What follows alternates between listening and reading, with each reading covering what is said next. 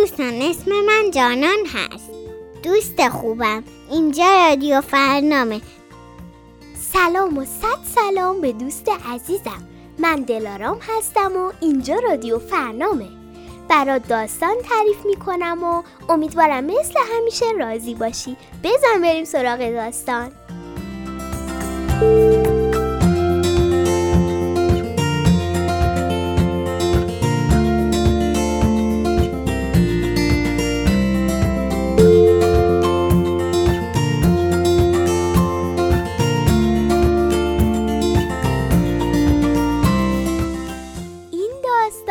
خرگوش زبل، نویسنده دانیال اکبری، کاری از گروه انتشارات فرنام، مناسب واسه کودکان و الف و ب. یکی بود یکی نبود.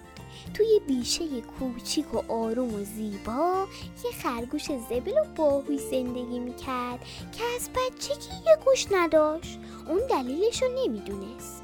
کنجکاو شده بود که چرا یه گوش نداره. یه روز از مامانش پرسید: مامان، چرا من یه گوش ندارم؟ مامانش گفت: وقتی که بچه بودی یه روباه بزرگ و بدجنس میخواست تو رو شکار کنه، ولی پدرت با شجاعت تونست تو رو نجات بده، اما باز یکی از گوشاتو از دست دادی.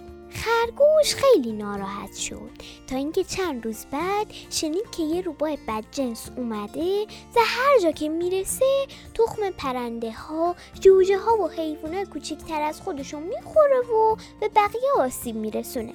خرگوش تصمیم گرفت هر طور شده روباهو ببینه تا شاید بتونه کاری برای حیوانات بیشه انجام بده و قهرمان اونا بشه. خرگوش به طرف برکه‌ای حرکت کرد که میگفتن معمولاً روباه میره اونجا. بین راه به یه درخت بزرگ رسید که یه توتی رو اون نشسته بود. خرگوش قصه ما ماجرای روباه بدجنس رو به اون گفت. توتی گفت: آره، درباره روباه بدجنس شنیدم. من و دوستامم با تو میام. شاید تونستیم کاری کنیم و به تو کمک کنیم.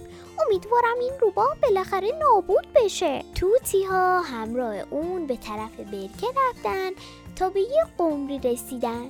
اون داشت با جوجه هاش و تعداد قمری دیگه از مسیر برکه عبور میکرد. خرگوش و توتی ها براشون این موضوع رو تعریف کردن. قمری ها هم شجاعت توتی ها و خرگوش رو که دیدن به دنبال اونا رفتن. بعد از مدتی با روباه بزرگ و بدجنس روبرو شدن که داشت جوجه هایی که شکار کرده بود و میخورد. یهو چشم خرگوش به یه چیز برا خورد و گفت: اون چیه؟ قمری گفت: آینه است، مال آدم هاست. خرگوش زبل به فکر فرو رفت و از هوش خودش کمک گرفت که چطور بتونه روباهو شکست بده. فکر کرد. یهو یه فکری به ذهنش رسید.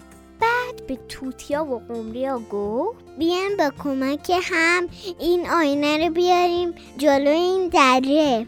خرگوش با احتیاط رفت پیش روباهو گفت: یه روباه دیگه اومده و داره حیوانات کوچیک رو شکار میکنه و تنهایی میخوره. این روباه هم که خیلی خسیس بود میخواست همه غذاها رو برای خودش برداره. روباه بدجنس با عصبانیت گفت: زود بگو کجاست و نخوردمت. خرگوش اونو به لبه اون دره برد و روباه عکس خودش رو که دید با سرعت به سمت اون دوید و داخل دره افتاد.